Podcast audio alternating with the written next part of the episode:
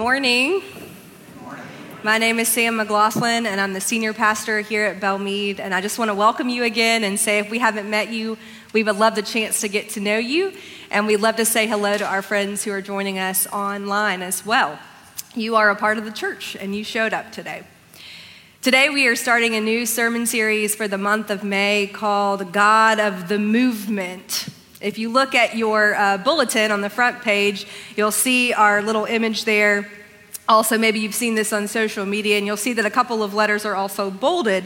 So, we're trying this play on words thing where we're not just talking about the God of the movement, but the God of the moment. And what we're trying to say in this series is that uh, we serve a God that's on the move, and that this God is always asking us to be on the move, to act, to do, to make.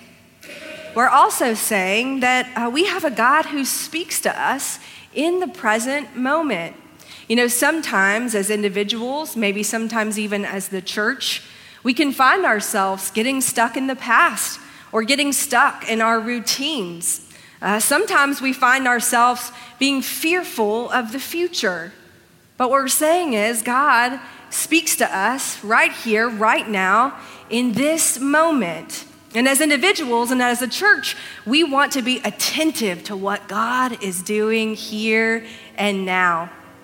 You know, as I thought about ways we can play with movement and moment, I thought about also m- movements that we have seen in our history.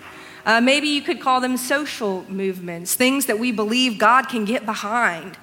And you know, I do feel like right now in our state, because of the events of March 27th, we're in the middle of a movement. We're in the middle of a moment. And I'm really proud to be a part of a church that has shown up to do that with each other. And I hope that we can believe that that's a movement and a moment that God gets behind, that is spirit driven to create a safer place for our children. Today, as we talk about this story, it's, an, it's a reappearance, an appearance of Jesus in his resurrected form.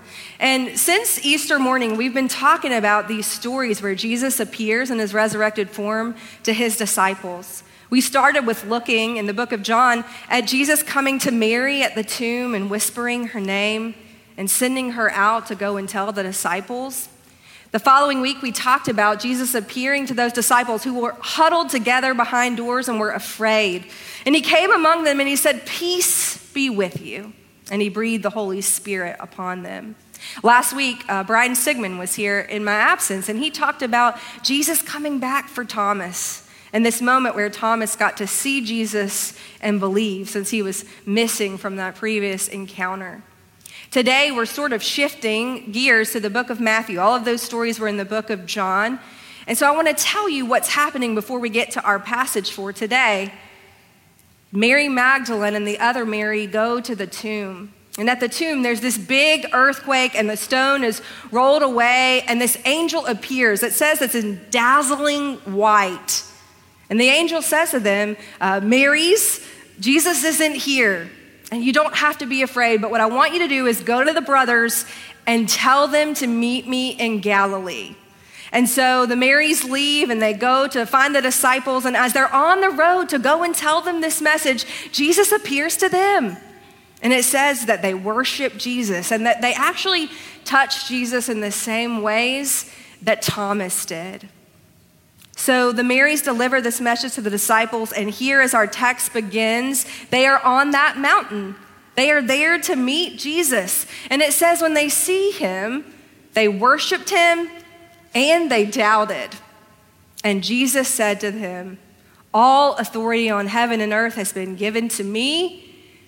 Go, therefore, go and make disciples of all nations, baptizing them in the name of the Father, Son, and Holy Spirit, and teach them to obey what I have commanded. And remember, I am with you always. As I've been listening for the Spirit through this passage, what, I always ask the same question God, what would you have, what do you have to say to your church? And I heard God kind of focus me, focusing me on this word, authority. It's interesting because I feel like uh, Jesus' claimed authority in his life is part of what got him in trouble, right? Like people didn't believe he had the authority to do what he was doing, that he was the Son of God. And in this moment, I think Jesus is sort of reestablishing that he does have this authority, not just because of his resurrection, but because of his life and his ministry and all that he taught us. And what I hear in this moment and saying to them, therefore go, is he's sharing this authority. He's transferring this power. He's saying, Look, in my absence, it is your turn to carry on the mission. And you know, we have said this about every resurrection experience that we've looked at. It wasn't just about encountering Jesus and having this blessed assurance that he was alive. Every single time he says to the disciples, Now you go. Now you go and be sent out. Now you go and make disciples. It's so important that as Jesus followers, we understand this. It's sort of, sort of as if, if we had like a 26 mile marathon. Is that how long they are? 26 mile marathon, and we only focused on getting through one mile, right? If we only focus on the personal encounters that we have with Jesus, we miss this calling that we have as disciples. Being a Christian, and being a disciple, is not really just about coming to worship on Sunday morning. It's about everything that we do. It's about leaving this place with the authority and the power to do the things that Jesus taught us to do. Now, Jesus was really good at sharing his authority and his power with his disciples, even in his life and ministry. In Luke chapter 10, we're told that he sends the disciples out two by two with his authority to heal in the same ways that he healed. What's really interesting is that Jesus did not commission them at that time to teach. But here he is on what we call the Great Commission, sending them out and saying, I want you to teach what I have taught you, what I have modeled, these things that you've heard on the Sermon on the Mount, how to live out loving me and loving your neighbor. Now, this uh, commission to make disciples of all nations for the transformation of the entire world it sounds a little lofty, doesn't it? It sounds weighty. I think that can be intimidating to us. But I think that if we we think about the fact that we have influence and we have power, that's helpful. That depending on the social, social situation that we're in, or the family unit, or the group of friends, we have influence. So, if we can notice the spaces where we have influence, then we can begin to wield and use that influence for good. We can point to the kingdom. I think maybe a simpler way to say it is, you know, how can I personally make disciples? Well, I can think about the things that I know and the things that I love and the things that people say that I'm good at. When we can identify those things and we can lay them before Jesus, He takes those things and He uses them for kingdom purposes. Think about in Matthew chapter 4 when Jesus showed up and He called disciples who were fishing. And He said, Come and follow me, learn from me, and I will show you how to be fishers for people. He took what they were good at, what they knew and what they loved, and He pivoted it and used it for the kingdom. I think a great example of this um, is Amy Sigmund in our church. Some of you know her. She's really great at baking. This is the plug to check out her home baking house. I mean, her home baking house, her baking company that she has in her house. She you, uh, is, is great at, at making things and crafting them and taking time and experimenting. But she also uses that love for baking to bake our communion bread every Sunday at 830.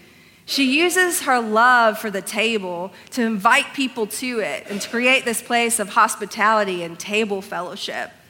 And so you can ask yourself, what am I good at? How can Jesus use this and repurpose it for the kingdom?